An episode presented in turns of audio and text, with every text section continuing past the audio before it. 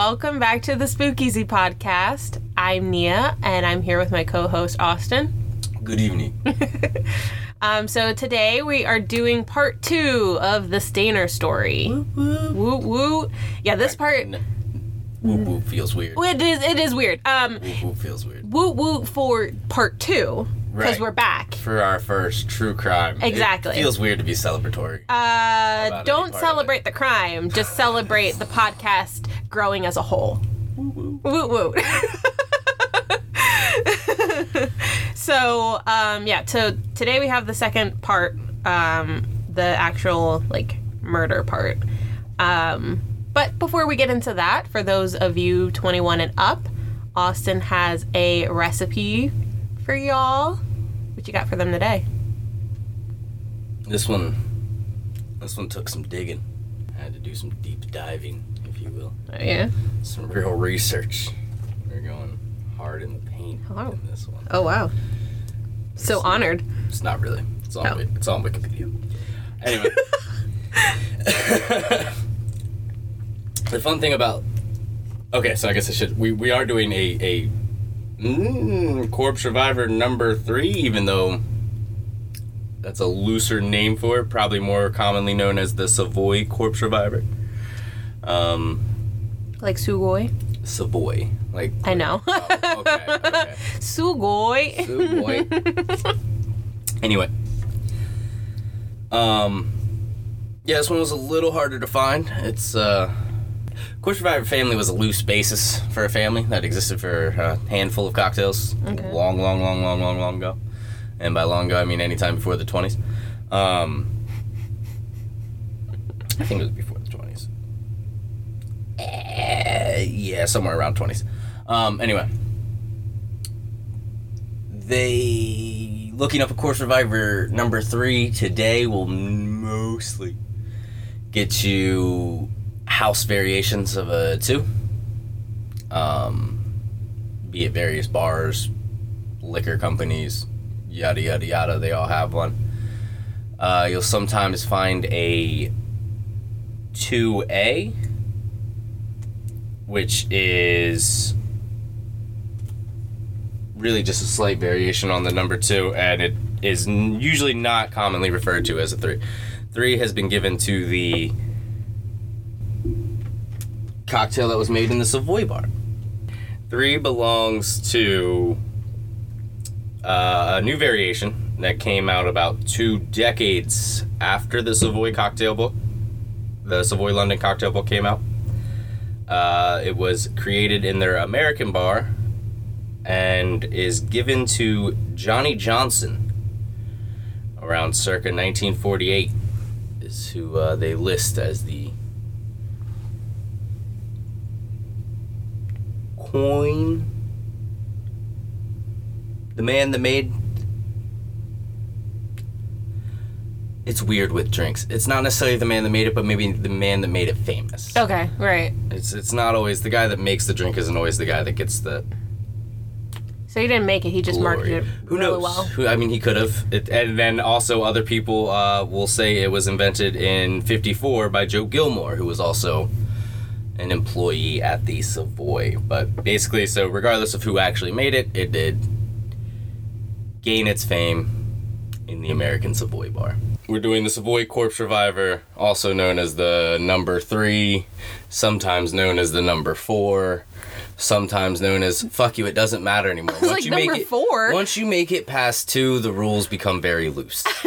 Like the, this is this will be the last Corpse Survivor we do, because after this, it's really just... personal recipes, a bunch of arguing and bickering, and it it, it, it loses. No, it, there's one and two. Mm, okay. There's one, two, and a whole bunch of other things that call themselves corporate. Right, right. Um, Imposters. But I did like this one. It feels odd. It, again, it's a it's a brandy forward, but and it's not necessarily a balance of flavors that I enjoy. Okay. But I could see how it would be intriguing as a morning. Hangover, smack you in the face, wake you up. Mm-hmm. So it is a three-parter. We're doing three equal parts in here. We're going to have uh, our ingredients being one part brandy, Not picky on it. All right. just, just brandy. Um, the next two ones are the ones that are more important for what it's trying to achieve, and that is one part Fernet Branca and one part white crema de menthe. So you have your anise and you have your... So minty black licorice yeah, in just... the morning with a fruity brandy. All right. It sounds rough. But my interest has been piqued. And my fancies may be tickled. um, yeah, so uh, we're going to serve this one straight up, no ice. Uh, you're going to grab your shaker, strainer, glass. And that's really all you need for this bad boy. You're, uh, it's a parts cocktail, so that's... The important part is that they are equal in the beginning. Um, make the drink as big as you want. Just use all the same measurements mm-hmm. across the board. You can make it a three-ouncer. You can make it a fucking sixteen-ouncer. It doesn't matter to me. It might matter to your family. Right. um, you might end up coming home and everyone's sitting in a circle. But, you know, do you. Live your life, bro. And, nah, bro. Bro, bro is ambiguous enough for me. It covers all flavors. um... Yeah, so one part brandy, one part Fernet Branca, one part uh, c- white creme de menthe. You don't want that green shit. We want that clear shit, not the green shit. We don't want green forty-five in here. Eesh. Actually, I think it's like green seven. I don't remember what the color is. Anyway. Uh, yeah, just throw that in your shake strainer. Throw your ice in there. Get that boy a shake. A one, a two, a three. Crunch. Crunch. And then, uh, you know... It is neat, so we do double strain, so we don't add ice chips. Important part of really taking your shit seriously is your balance. Uh, and those little ice chips will actually uh, change the entire entire profile. And it's, it's it's insane. You don't think about it, but it does water you down as you go along. Right. Um, but there you have it. A Corpse Reviver three, four, Savoy Corpse Reviver. I, I don't give a fuck what you call it. Um, it's not particularly a standardized cocktail, and I do not know if you will honestly find it in any uh, cocktail books.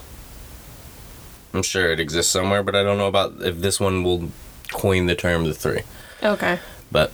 Because it's just the Wild West out there. It's just after a, two. After two, it just... It's no man's land. just, just make a drink. It's for the morning. Right. Their hangover drinks, people probably barely remember what they put in it the last time. That's probably very true. It's usually probably a handbag of what was left over. Basically yeah. Just Jersey turnpiking yourself. I did it to somebody on accident. Well... The person asked for it, mm-hmm. but I didn't know what their intentions were. I thought they were going to give it to somebody as a birthday shot. Like, you know what I mean? A fuck you to their friend. No, then they just straight up took it themselves? No, they just started passing it around. Oh. And I, I was just... I was appalled, honestly. But it was just one of those things where it's too late. Yeah. There's no take-backs. Right, right. It's, it's out there now. Mm-hmm. I don't know what his reasoning behind it was. I don't know what... The thought process was, I don't. He asked for a turnpike, and so I gave him the turnpike, and he just started passing it along, and I was like, "Oh no!" So, back to it. Back into it. Yeah. So we're gonna talk about Cary. Cary Underwood. S- no, Cary Stayner. Heard. So we talked a little bit about him last week. Um, this is about Stephen's older brother, Cary. Um, from reports, uh, he th- the the abduction was a lot for everybody. A lot for his parents, a lot for his sisters. But in that particular in this particular story, we're talking about Cary and how the abduction didn't necessarily influence his decisions, but it didn't help. it definitely didn't help him be a different person than who he wound up being.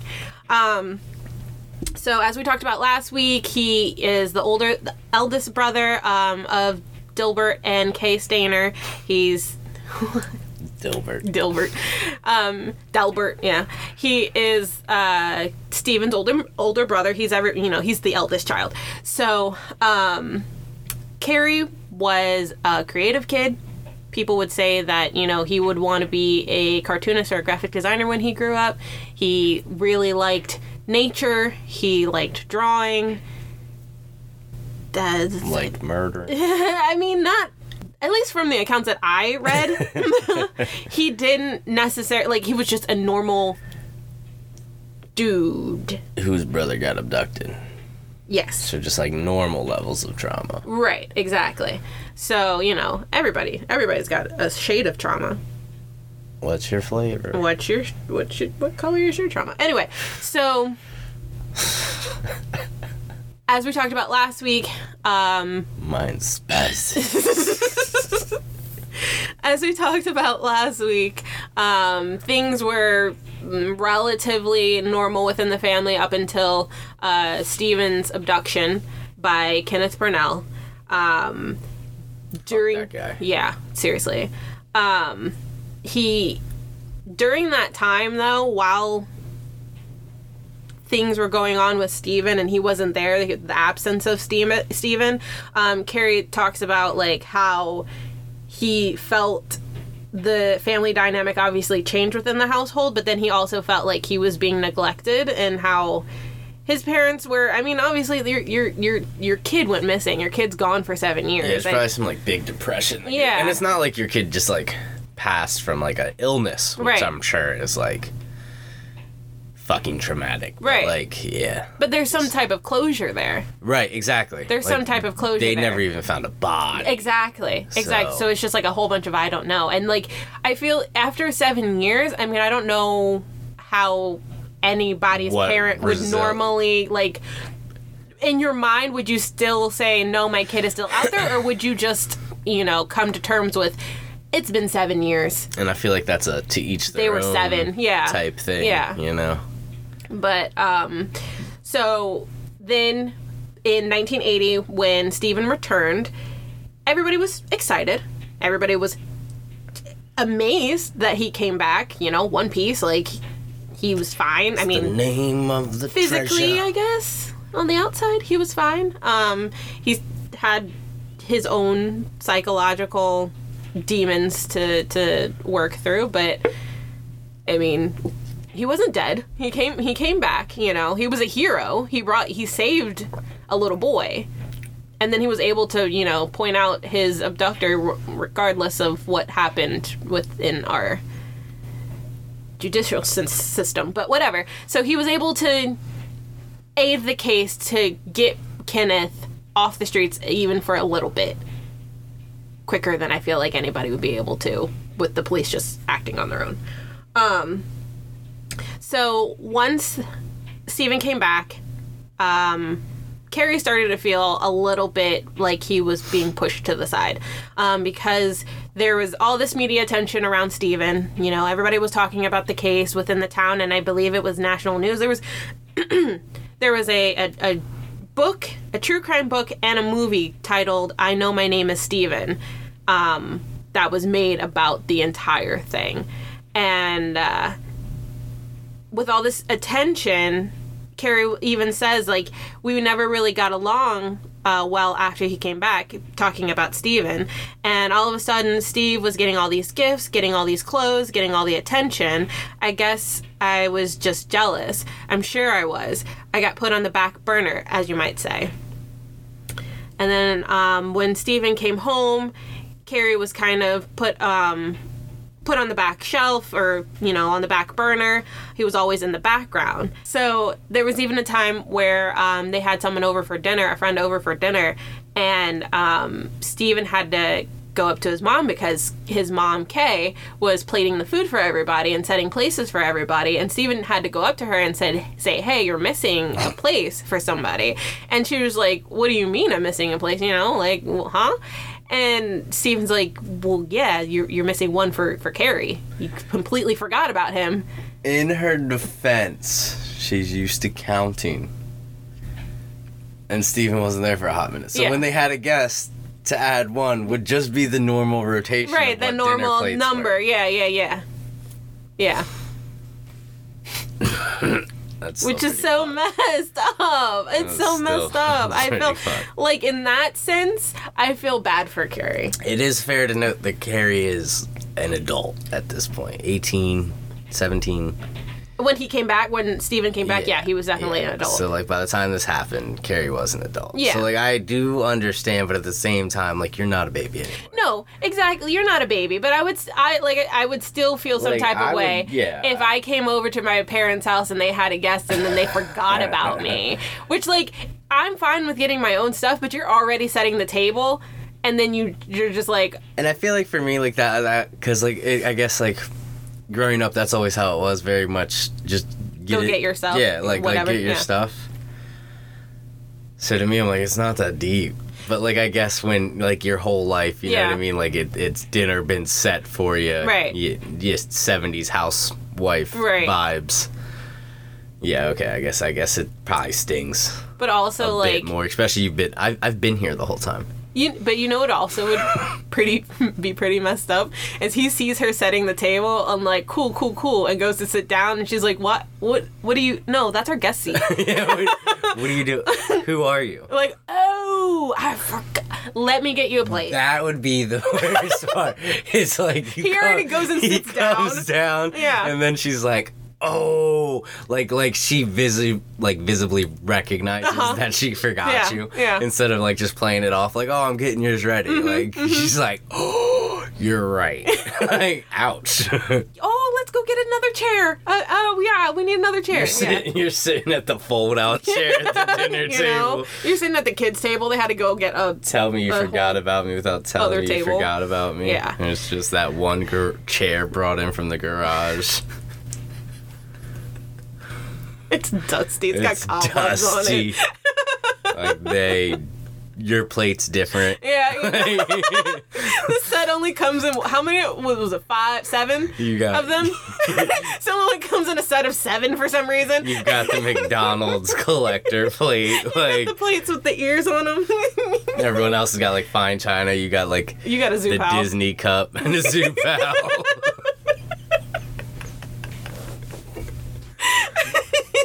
You get you get a soda can.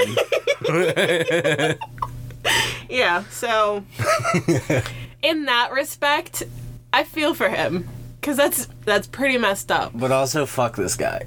I mean, yeah, as as life goes on, I mean, and as you you know, we find more out about him. But in that respect, I'm like, oh dang. Um, so with the media and all the attention that Steven rece- was receiving, this. Had an effect on Cary. Um, he was already dealing with um, O C D and I believe some like maybe anxiety issues. Um, mental health is valid. All right, it is valid. It is very He's just valid. A bitch. I mean. Anyway, so he was already dealing with impulse control and. Um, Some, succumbing to his urges, I guess.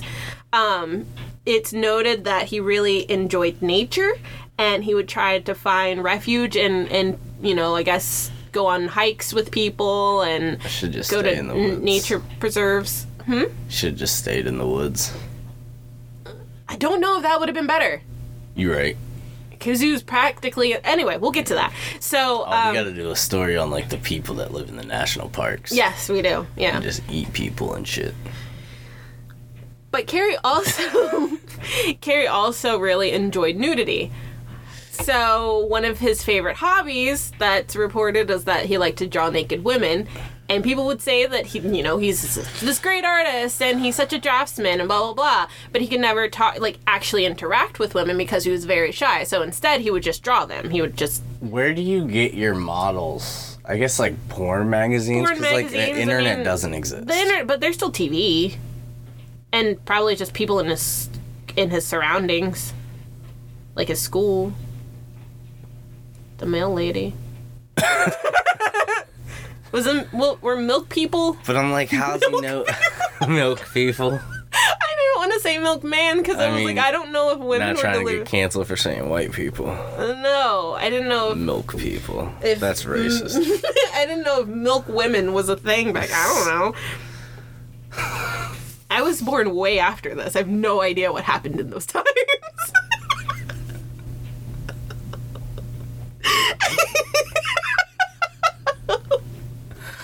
I'm fucking weak.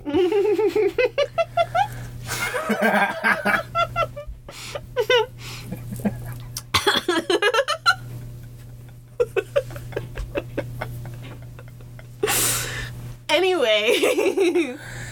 People love the milk persuasion. Mm-hmm. So, um, yeah, so Cary was extremely shy, which then led to him becoming a... much of a like a loner. He didn't really hang out with a lot of people. Um, kind of stayed to himself because he didn't know how to really interact with anybody. I mean, betcha he wore a bunch of black. In nineteen seventy-six, nineteen seventy-six to nineteen eighty. O G emo kid. Right? No. Yes. When did emo kids start? I feel like it was probably, like, after the eighties, because you had the eighties goths, and I feel like it probably derived after that. So, like, nineties? So were there, like, goths in the seventies? Or was but, it like, you had... hippie shit? I think it was hippie shit. Well, I know it was, there was, but, yeah. like, a fringe group of, like... I don't know. I don't really think I remember seeing, in all of my contexts of the seventies, like, people dressing in all black. There was a lot of brown... Very boring fucking music. Tan cream very and then beige like beige palette. Like all bright oranges and flowers. Bright popping colors. Yeah, that was pretty much it. That I can think in, in my reference, my library of of references from the seventies. Emo, emo kids back then just wore all drab brown.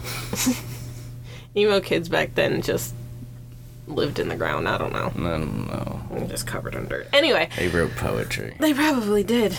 They probably had the frilly shirts. No, that was the eighties too, though. Wonder if there was like just one dude who wore like black robes in like Grecian times. So, uh, what? Were yeah, what the fuck were we even talking about? I don't.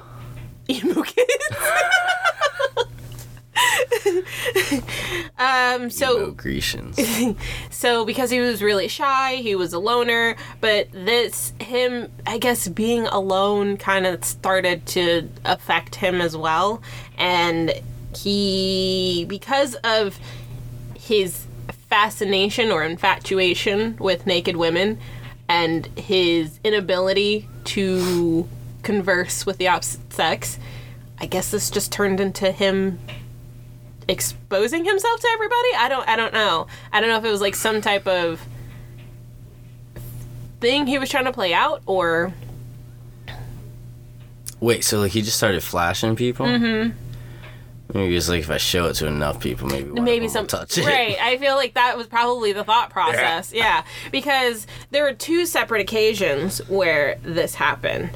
So, um, there was one time, and this I believe was just no the second the the second one I don't have an actual name for whose whose friend it was of the sisters, but um it, and during one occasion one of Cindy's friends was saying that um he they were outside or something and he just walked outside and exposed themself himself to them. um yeah Yeah. This is why he had no friends, because like this made it to this back to school. I'm assuming. Probably. Probably a fucking. Oh, dude, this guy. We don't fuck with this guy. He just, just fucking shows his him. Little sister and her friend his dick. Yeah. And then there was another instance where um, one of the sister's friends was staying over. That at you know they were having a sleepover, and at that time his sister and her friend were fourteen and Cary was sixteen. Well, they were probably in their room and then um, went to sleep.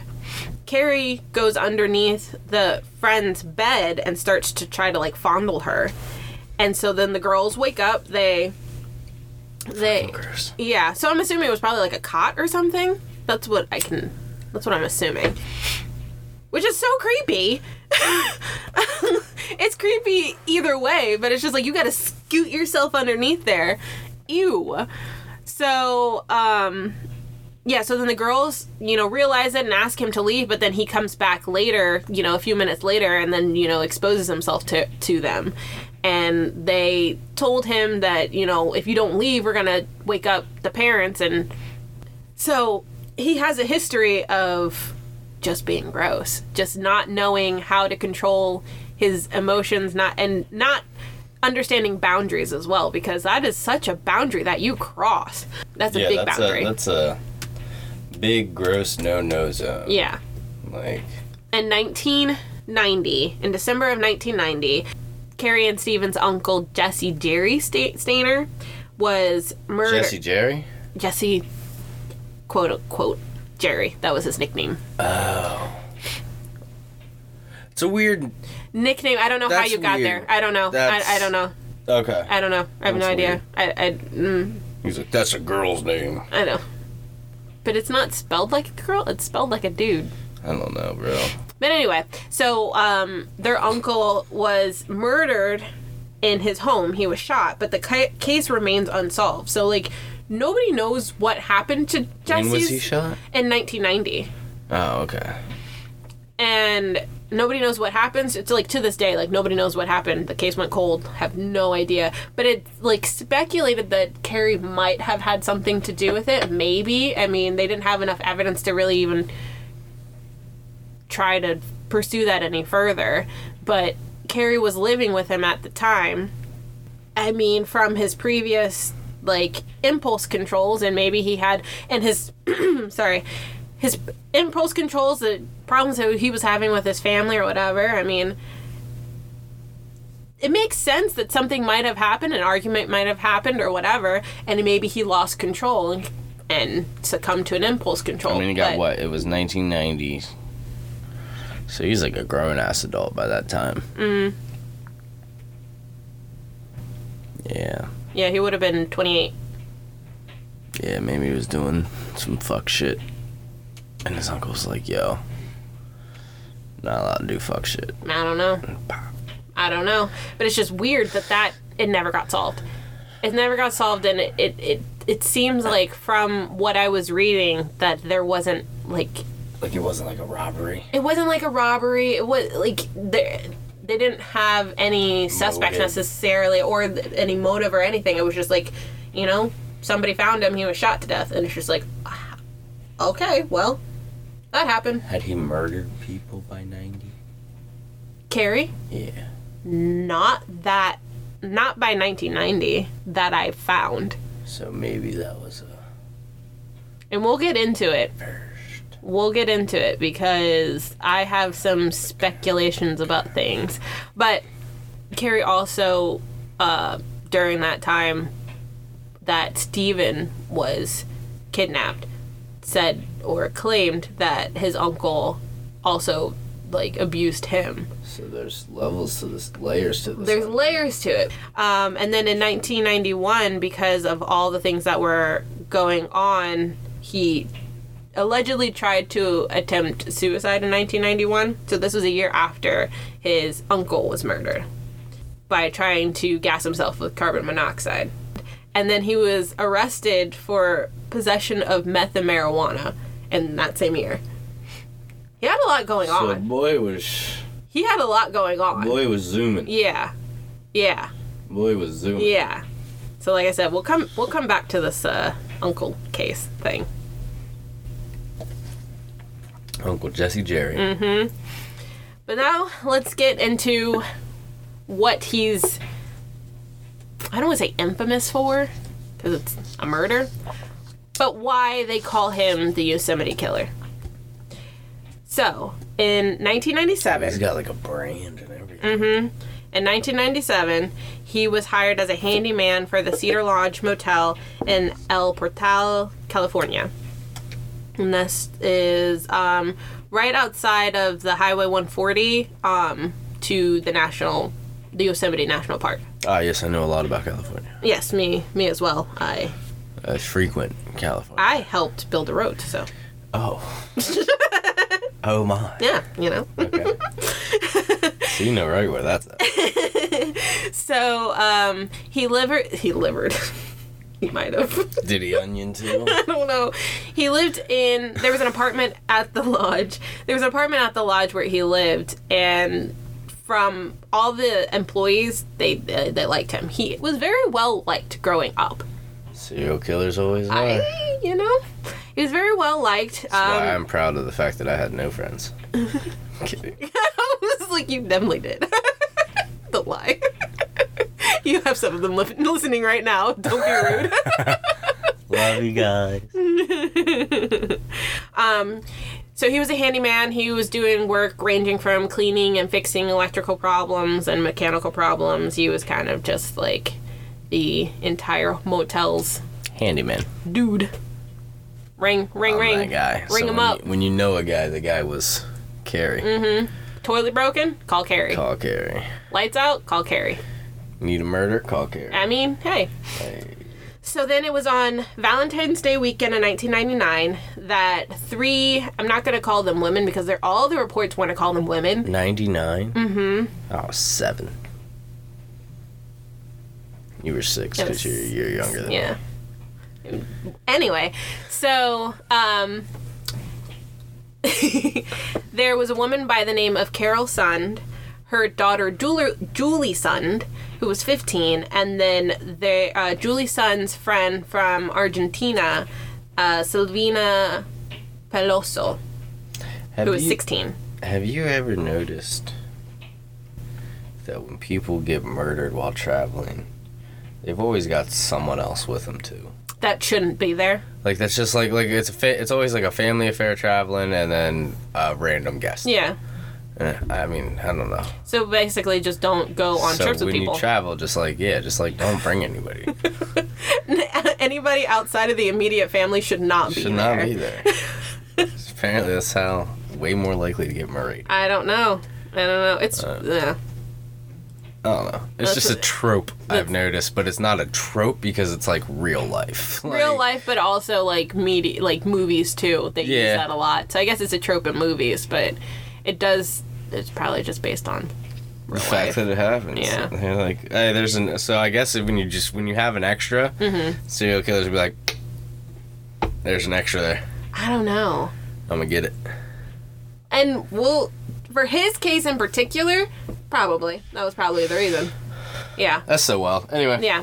Um, so, Carol, Juli, and Silvina were visiting the Yosemite Park during their trip. Uh, the next, they were going to the Grand Canyon next, but they just wanted to spend some time around that area, the Yosemite Park area, before they left. So, Cary, as the creep that he was, um, was observing them from the outside their room. They they he saw them on the premises, saw them I guess when they checked in, had them in his sights and was just like, yeah, they piqued my interest. I'm gonna I'm gonna watch what they do.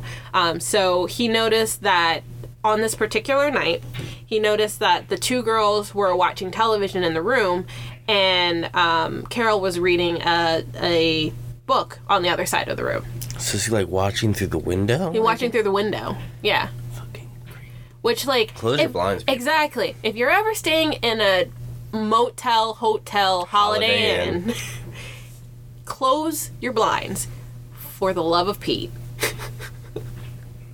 And also, Joanna, please. Especially if you're on, like, a first floor or right. a fucking second floor where your windows are on a walkway. Any like, floor. Like, if they can see... If you're at, like, the top of, like, a fucking twelve-story, yeah. whatever, fuck off. If Like, if that's your bid, that's your bid. You might get watched, but you're not. No one's coming in them windows. Not through the windows, no. Yeah. Yeah. But, like, this way, I don't know. It was the eighties. nineties? No, it was the nineties. You should nineties, know better. ninety-nine. Yeah, you should know better. It's almost, almost in... ninety-nine's two thousands. Yeah, you know? Taking over. Yeah. So, he was staring at them through the window, and then he noticed that the neighboring, the rooms surrounding them were empty, so he was just like, all right, I'm going to, like, nobody's going to be around to hear them. Like, if I go into this right now, I don't have to worry about the neighbors coming out because there's nobody there.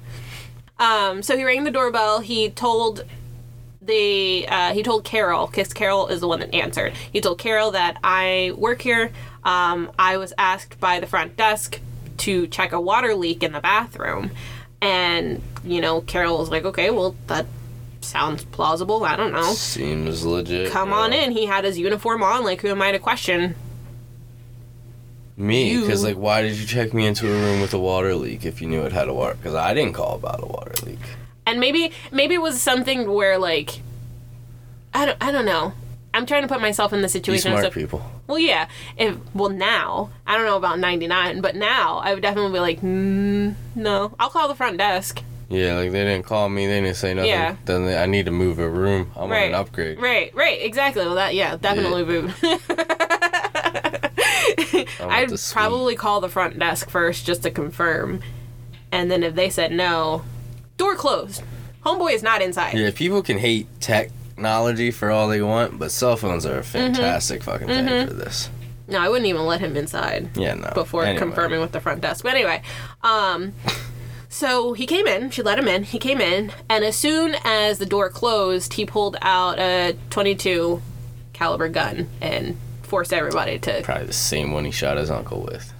I don't know.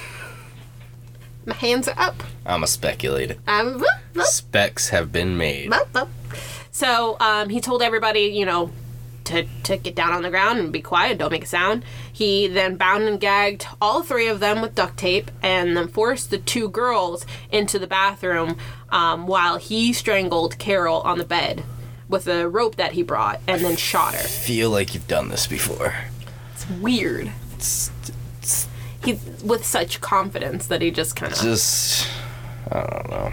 Yeah, it feels too clean to be a first. And just the adrenaline of taking on three people. We're, I mean, like, two of them are children, but still, they're still, they're not five, you know? They could s- still... fight back. You're not like military trait, you know what I mean? Right. You have no prior, I mean, except unless you've been murdering people. Right. You have no prior experience there. Right. You're you're an artsy kid. Yeah, they don't really teach you that in art school. No. How to bound and gag. No. I went I, there, well, they didn't teach me any of that. You might have just been in the wrong social circles. Uh, maybe, or I just didn't take that course. I didn't elect for that course. I feel like there are definitely some classes. I'm, I must have registered too late. They just, I just don't think they're held in school. You know, there was an elective for me to take during our, like, winter term. Called Shibari? No, it was uh, outdoor wilderness or something like that. That might have been taught there. But it was all booked up before I could take it, so we'll never know. No, I think you had to talk to a guy in a leather mask about this this class. That class? Yeah. If I were to take the class? Yeah, to find that class. No, it was it was on the it was on the list of things you could take. It was online. Well, I don't think they were teaching you how to bound and gag in that one. We'll never know. I never took it. We'll never know. I never saw the people that did ever again. Um You know, there you go. Yeah, so he placed Carol's body in the trunk of Carol's rental car. Damn. And then he went back into the bathroom. Um, there are reports of he either assaulted both girls and then killed them, or he only assaulted Juli. I, I you know, was getting conflicting reports of what happened because it was... Coming from, it was coming from Stayner, and, and I mean, probably the forensics when they did the autopsy and everything, but like, it was just, it's conflicting. Like, either some people way, would say, either way, bad. Yeah. So he then, um, he strangled Sil- Silvina uh, in the bathtub and then shot her like he did with Carol. Then he placed Silvina's uh, body into the trunk with Carol, but he didn't kill Juli right away. So he, he took Juli. Forced her to do, he abused her, basically. And then he took her in the rental car that his her mom rented. So it had her mom and her friend in the trunk of the car. He took her out to uh, Lake Don Pedro. And there he went on to assault her again and then slit her throat. He then dumped her body and um, in, into a blanket and wrapped her up with duct tape and then put her under a poison oak bush. And then um, he abandoned the car, the rental car, um, along Highway one oh eight, and then he torched it. He set it on fire. But the weird thing is that he did this so he doesn't have a car anymore. So now he's walking. Um, he made his way back to um, a market that was close by.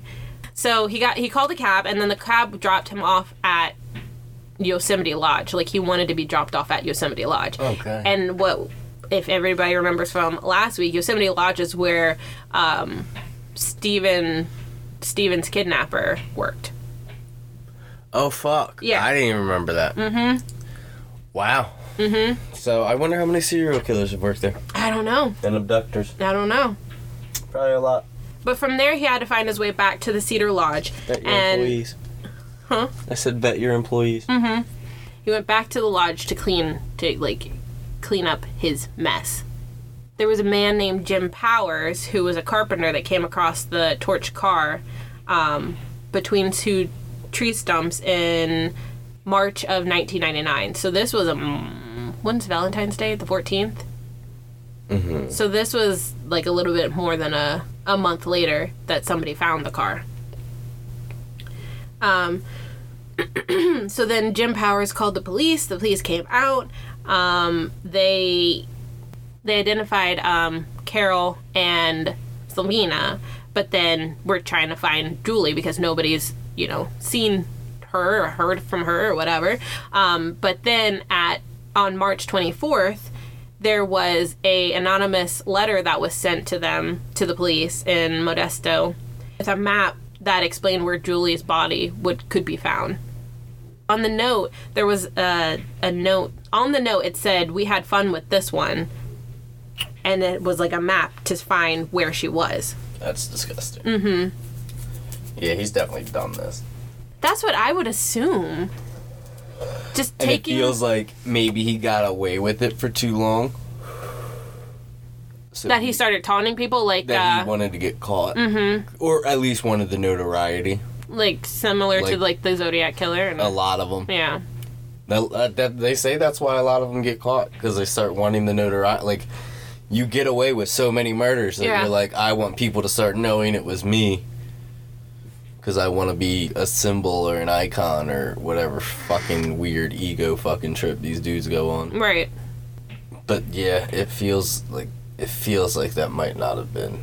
And I mean, it's because Yosemite, so like, I wonder how many fucking people just go missing in go these missing. parks a year. Right, right. And like even the co- the the police and like the F B I were saying that he produced for his first kill, his entrance entrance to serial killing, as if it if it's his career, but um, his his being his first kill, he um, produced an almost expert execution of the three victims. Yeah, and I feel like like your resources back then aren't as like with the internet today. Mm-hmm. That can make sense because as cursed as it is, I mean, you can find anything on the fucking internet, right? You know, so the research and the study, but I mean, back then. Well, ninety-nine. Internet was a thing. Mm-hmm. Maybe, I guess, but that's still, but I, I don't, don't find it believable. Mm-mm. And I don't feel like information still traveled that quickly as far as it does now. And at what, f- almost forty years old at this point? Wonder. Late thirties? Yeah. Yeah, because in ninety, ninety he would have been twenty-eight. Eight? So ninety-nine, mid mid to late thirties, mm-hmm. like now you just start serial kill. No, nah. yeah, I don't know. That, this definitely doesn't feel like his first. No, that's what I'm saying. All. Taking three people on at the same time is a very daunting. And just smoothly knock one, and, two. But knowing exactly, like I need to take out the mom able first, to so move that location, right. Go back, the the awareness to go back and clean. Mm-hmm. The awareness to check your surroundings completely. Mm-hmm. Just the aware, like... Yeah, and I don't know if true crime was, like, as popular. Probably it started having traction. Right, as it is now, but, like, you know, killing killer documentaries probably weren't really a thing. So it's not like he had learned this via media. Yeah, just too smooth with it. But, um... So after they had found Juli, the detectives went back to the Cedar Lounge to um, start interviewing people and start questioning people. At one point, they came to Cary. They questioned him, but they didn't really... couldn't pin anything on him because, one, they said that he just didn't seem the type. He was apparently a very smooth talker. He didn't give off any vibes of like, oh yeah, this dude is totally off. He just seemed like a normal dude. So one interjection. Second time in a decade that he's been questioned about a murder. Mm-hmm. Y'all are just so bad at the job. I don't... I, like, I'm, your job is to be solving murders and stuff, like, and y'all just, just so bad at it. So fucking well, bad at it. From from one of the accounts from the detectives, he was saying that, like, because he didn't... his alarm bells didn't set off when talking to Cary, he, you know, didn't really... No, I just mean, like, why isn't there, like, just a shit... At this point, know, like, but, shared database, like... But he was the handyman. I should he be able to Google a last name. All, you know, a set of keys for all the rooms, or access to the keys for all the rooms. I feel like I'm definitely going to start with this dude. And just, like... What? You have an alibi? Do you... like, the fact that his uncle was shot, murdered... you know, uh, uh, but that, that suspect never found. He was the roommate at the time. But that at that point, I don't think they knew that. No, like, and that's what like, I'm. Yeah. That's why I'm saying, like, just the whole thing is about you're, y'all just so bad. Like, why? Why?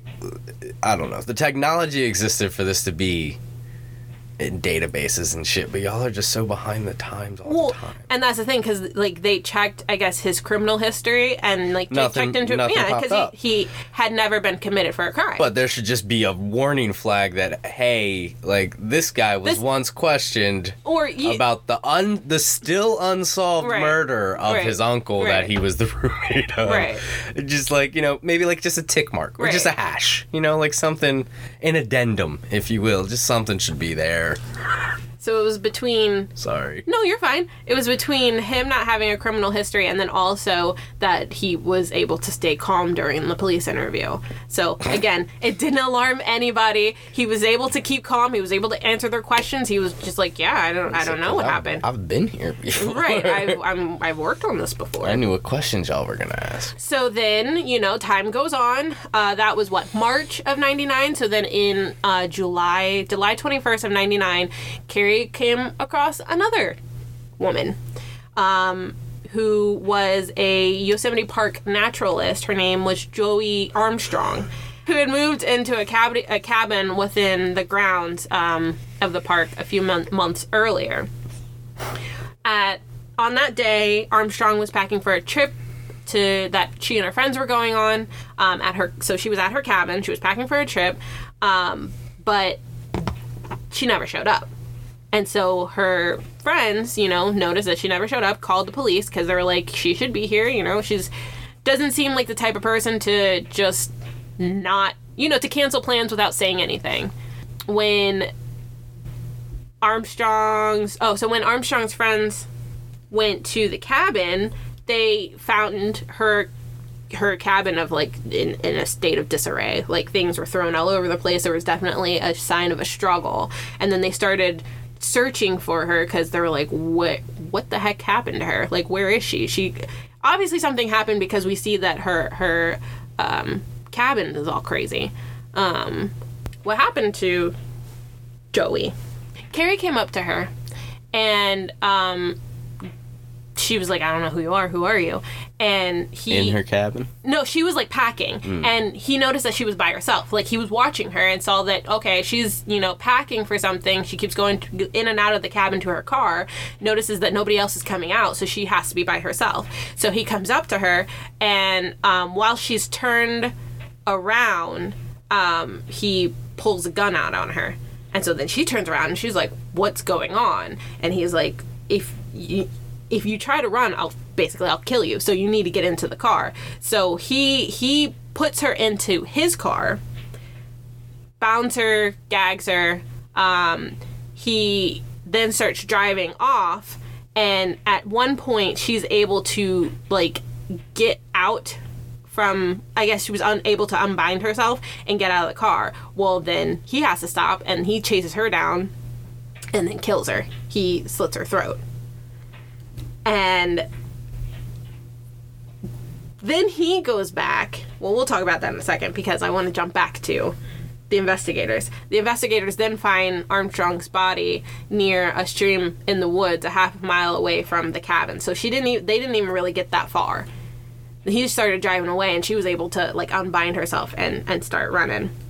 Um, that next day, um, there was a tip that was called to the park rangers that they had spotted a car near Armstrong's cabin, and the car that was described uh, was Stainer's car. They found Cary's car. The F B I. Mm-hmm. They started looking for him. They found his deserted car. Um... And they found in the car uh, rope and duct tape that was used for the crime. And they also found some other stuff in there, but um, so like the stuff she like like they found extra rope, or they just found like the like the shit that she had on that she got off. The rope that, that she probably had on, okay. And maybe some extra rope that was already in there. Gotcha. But then he had kept stuff from his victims that he also had in the car. Of course he did. Yeah, and so they found that as well. Cary gets arrested for smoking marijuana, and but they let him, like, released him. Um, Wait, didn't he already once get arrested for marijuana and meth? Uh-huh. Okay. But then he... So this time not meth. Right, so he gets arrested by the Mariposa Police Department. Okay. So the F B I already found his his, his shit. But then he got arrested by the Mariposa Police Department for smoking weed. Oh, at somewhere. The same time. Mm-hmm. Like, like F B I was about to launch a manhunt. He popped they, up I in think jail. They probably just found the car. Yeah. And then he... And he popped up in jail. Yeah. But, very convenient for the F B I. But but not really, because um, due to a clerical error, he was released over during that night.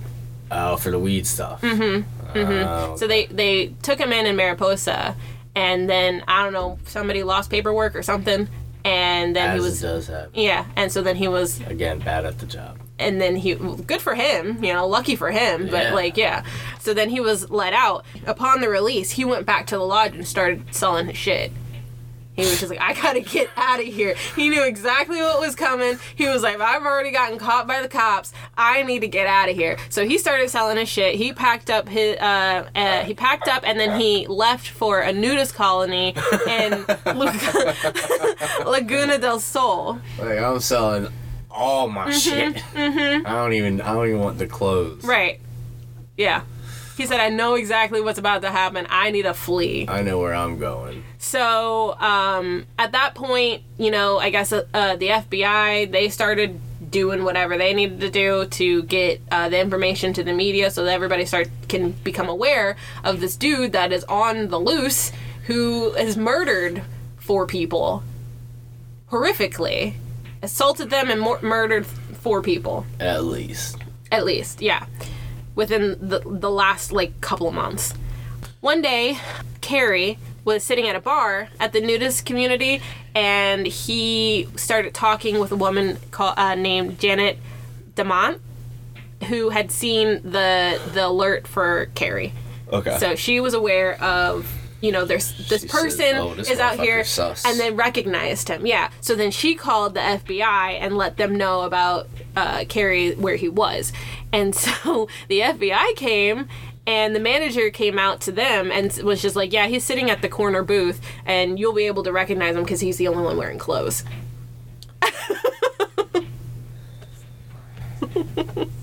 So... I'm just very confused. Like, bro. Yeah. Yeah. I just like to watch. But, yeah. Fucking. Because it, but that goes like back if you're, in... First, like, I feel like you set off so many alarms at a nudist community. Yeah. That's the only one with clothes on. Yeah. Like, you know, like, I feel like you're just like, mm, you probably make everyone feel uncomfortable. And that, it it's a interesting place to go as if, like, that's your place that you're going to run away, but then you're not even going to try to blend in. Exactly. Like, I was like, oh, okay, like, he's going to be like, oh, I'm part of the community, like, I'm going to try to be in this community. Yeah. Sell myself in it. He's like, nah, I'm just going to watch from the corner. Yeah.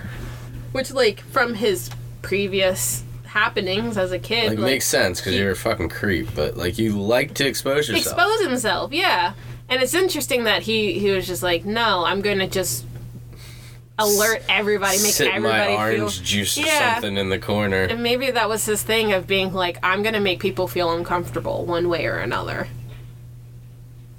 You're going to be naked or be not naked. Essence. Yeah. It's just weird. So, um, Detective Jeff Reineck and John Boyles were the F B I agents that, that brought him in. Um, and so then they arrested him, and then um, Reineck and Boyles start talking to him in the car ride, talking about his past, and that's when they found out that he was Stephen's brother. Okay. So they hadn't, they'd heard about Stephen's case, had right. no idea, and that then was just he like... was... Yeah, and they were just like, hmm, that last name sounds familiar. Like, are you his brother? And he was like, yeah. So then they started talking about um, Stephen, and that's how the detectives were able to try to get him to open up and start talking so that they can get more information out of him, so they could possibly get a confession out of him. Okay. And so um, they were able to create, accomplish a, a rapport with Cary to where he felt a little bit more comfortable, but then he, you know, caught on and was just like, yeah, you know, I'll tell you all the information that you need to know about what happened to Joey, but you have to give me something in return. And so, I mean, they were like, okay, well, what do you want? And he was like, oh, you know, just just your average amount of child images. Man's asked for, yeah. child pornography in exchange for information about the woman that he murdered. So we're going back to just Cary just being questionable. Fuck being questionable, bro. This dude is exterminatable. I don't, that's not a word, but you know what I mean. Like... Yeah, so obviously the, the F B I agents were like, uh, fuck no. Uh, we're just going to keep talking to you. Tase them on the box. They were like, we're just going to keep talking to you, and maybe you'll forget about that. So, um, yeah, they just kept asking him questions and, you know, pretty much bouncing around his request, but eventually was able to get a um, confession out of him because they coerced him in a way to make him basically just acknowledge his remorse for the victims and make him see it through their eyes and be in their shoes of like, well, yeah, you see it this way, but what about your victims? How do you think your victims felt when the last face they saw was yours? Ah, so getting him to admit he had victims. Mm-hmm, mm-hmm. Smooth. Mm-hmm. Just, he just gave it up like yeah. a French whore. It's a lot. But during that conversation, he also... Um, claimed that he, from a young age, since he he was seven, he had fantasized about murdering women.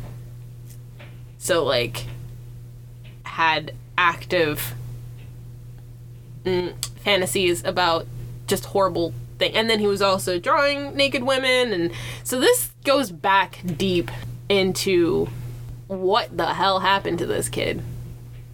It's also, it's also an interesting thing because people talk about whether or not you're either born like that or it's an environmental thing. Which I think it's both.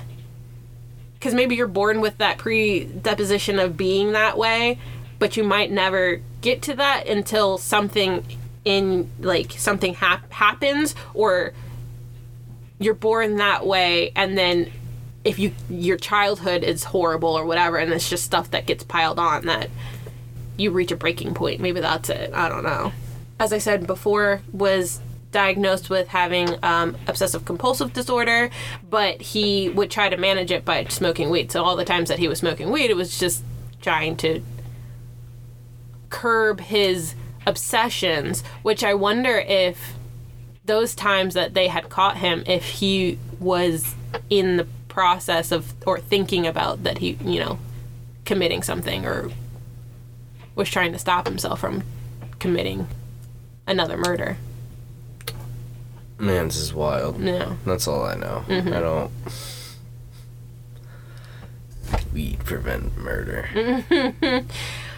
But then there's another interesting piece to this story, because during the time that Cary was um, working at the lodge... He, or at the motel. Um, so at this time, he was dating um, a mother of two that lived, um, that worked at the, the lodge that he worked at. So this is from the account of the oldest daughter. Okay. Um, and she just remembers Cary being, like, they loved Cary. You know, he was pretty much, like, their stepdad. And that he would come over and they... Such a great guy. Yeah, you know? He, they'd never had any weird... thing, like nothing weird ever happened when he was there. He was loving. He would, you know, help them with swimming and, you know, would help, I guess, around the house and taking care of them and everything. And they, they loved him. They thought he was awesome. Um, his, their mom was always so happy. She couldn't say anything bad about him. He was like a great partner, I guess, in during that time. As the story came out about Cary, um, Lena and her family found out that Cary was actually trying to kill them on three separate, separate occasions. So he, and she, she remembers certain aspects, and like as, as the story was coming out and everything, and she was remembering certain things that he would do that would start to click in her mind, like, oh, how close we were to being his victims. That's... Because in the car, they found a um, a green backpack that had um, it had duct tape, rope, and a gun in it. And she would, she even, you know, a quote from her is saying that she always remembers him having that backpack. And at any time, he had that backpack on while he was around them. And the F B I um, found out from his confession about them is that had it not been for Carol, Juli, and Silvina, that he would have killed his girlfriend and her two daughters. He wanted to kill them. He would, they would have been his next victims instead of Carol. But because Carol came into the, the hotel that night and he saw them, he decided to kill them instead. So I wonder if the Juli fit looked like one of the daughters or something. I don't know. And I don't know what it was that made him...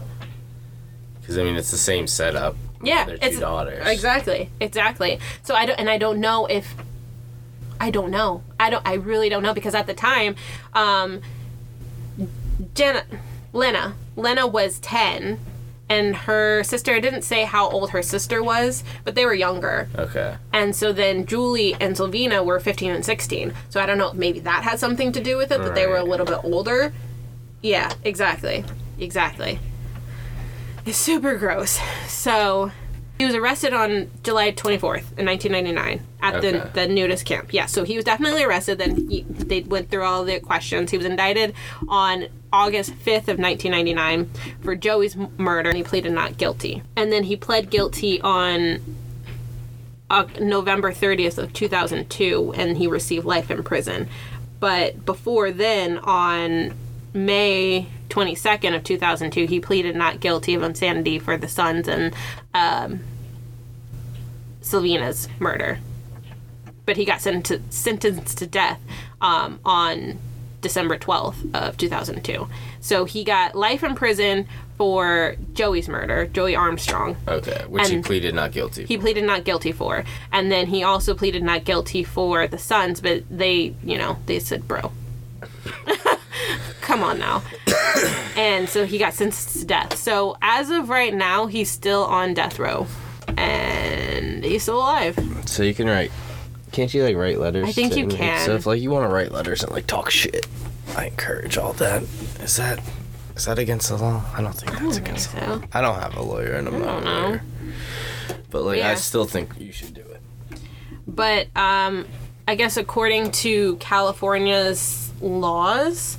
What you mean now? As far as, like, how long, like, before they can... How long you gotta be on death row. Uh-huh, before you get murdered. So I gotta pay for your ass for... I mean, I personally don't, but I'm sure there's some federal tax that goes into it, but I gotta pay for your ass for fifteen years. I believe it's fifteen years. It's ridiculous. I don't know. I, but because... Homeboy's a scumbag. And that's why it takes so long, is because of all the, um... appeals. Because of all the appeals. You have, you know, that appeal period takes a long time. So...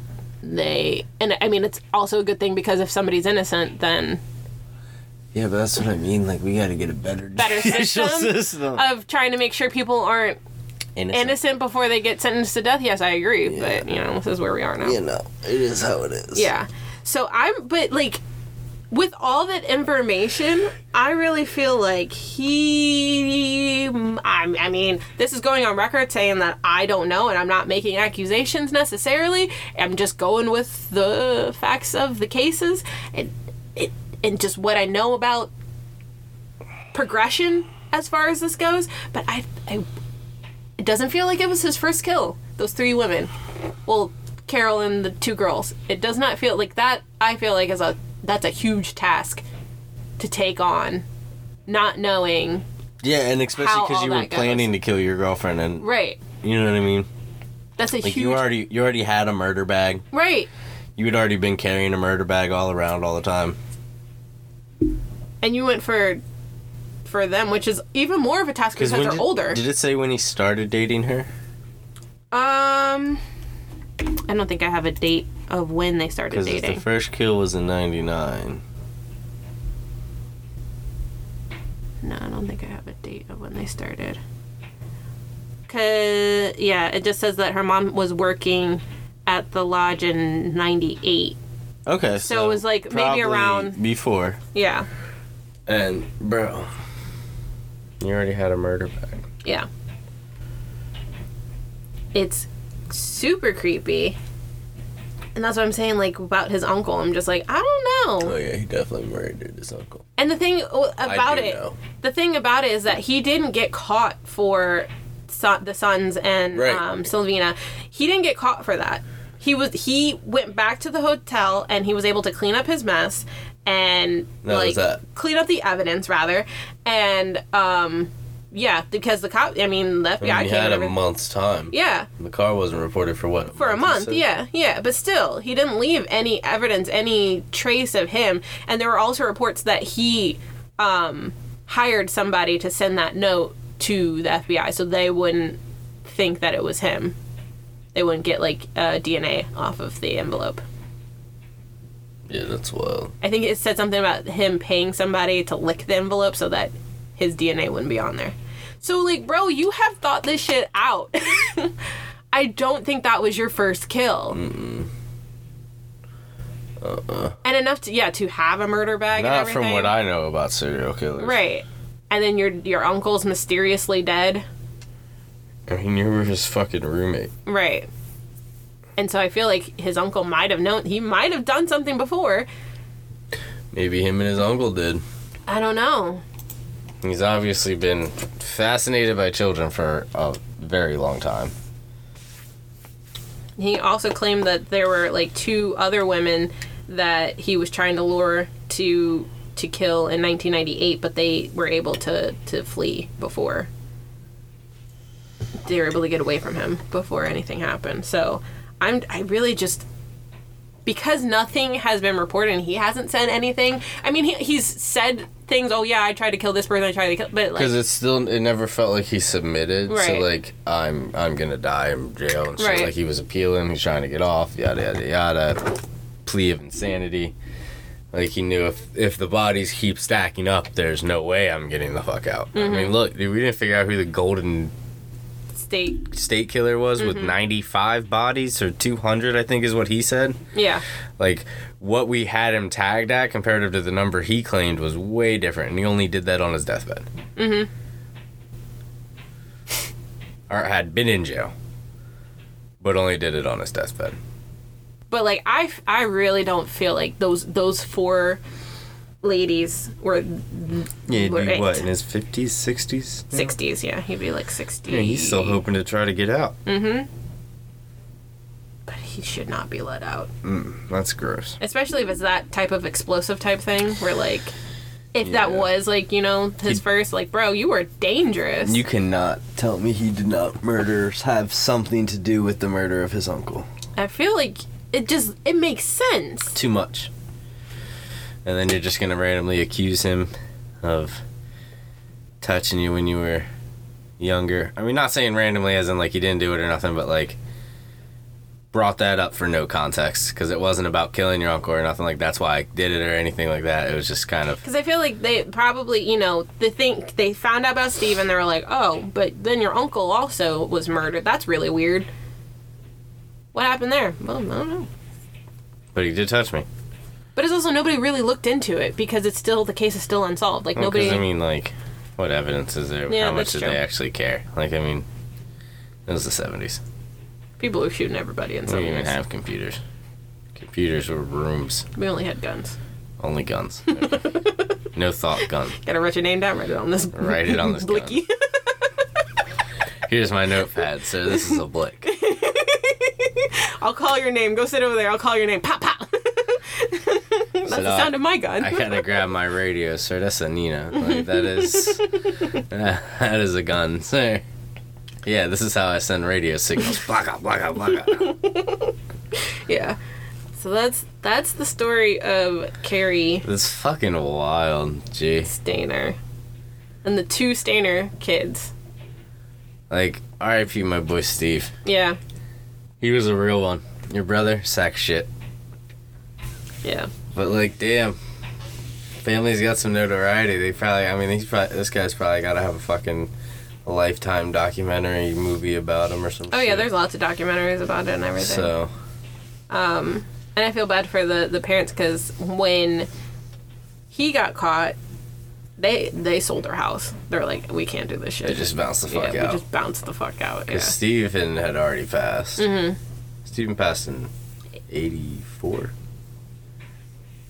Is that what we said? No. eighty-five, eighty-six, no. eighty-seven, eighty-eight, ninety. ninety. No, he was twenty-four. So, so he was fourteen in nineteen eighty. Fuck, so ninety, ninety. Oh, no, I'm sorry. eighty-nine. eighty-nine. eighty-nine. Yo. eighty-nine, because then in nineteen ninety, his uncle passed, yeah. I'm not, uncle did not year. pass. Was uncle murdered. was murdered. Yeah, was murdered. Um, Yo. That's that's a lot of coincidences. A lot of coincidence there. The whole thing is crazy, and just how methodical he was throughout the whole thing, except for Joey. Had Joey not have left and like broke like out, got out. Mm-hmm. Who knows how long he could have gone? Because that's how he got caught. That's the only reason. I feel like at that point. Had he been successful yeah, with her... I feel like some connections would have been drawn for missing persons anyway. Because, like, he left her car. He got messy. Yeah. But that's also a thing, isn't it? Like, they get... messy. Yeah. yeah. But, I mean, like, I, I feel like he probably wasn't done. Because he probably right. would have come back for the car or something like that.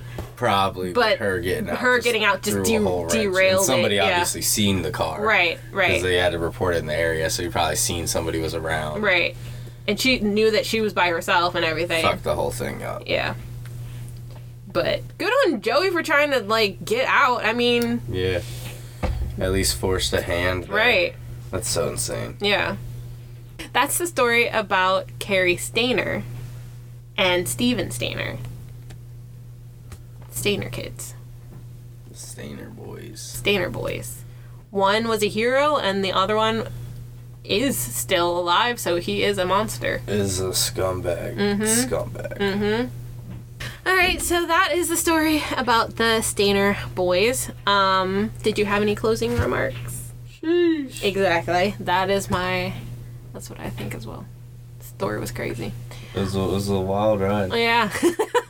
That's why I had to break it up into two parts. Cause two parts, like a would have been like a four-hour episode. Literally, yeah, it's a first crazy... big long one. Mm-hmm. First, first two-parter and first hour plus episode. Well, no, not first hour plus episodes. No, it's like the but first almost two-hour episodes. Mm-hmm. I think. Yeah.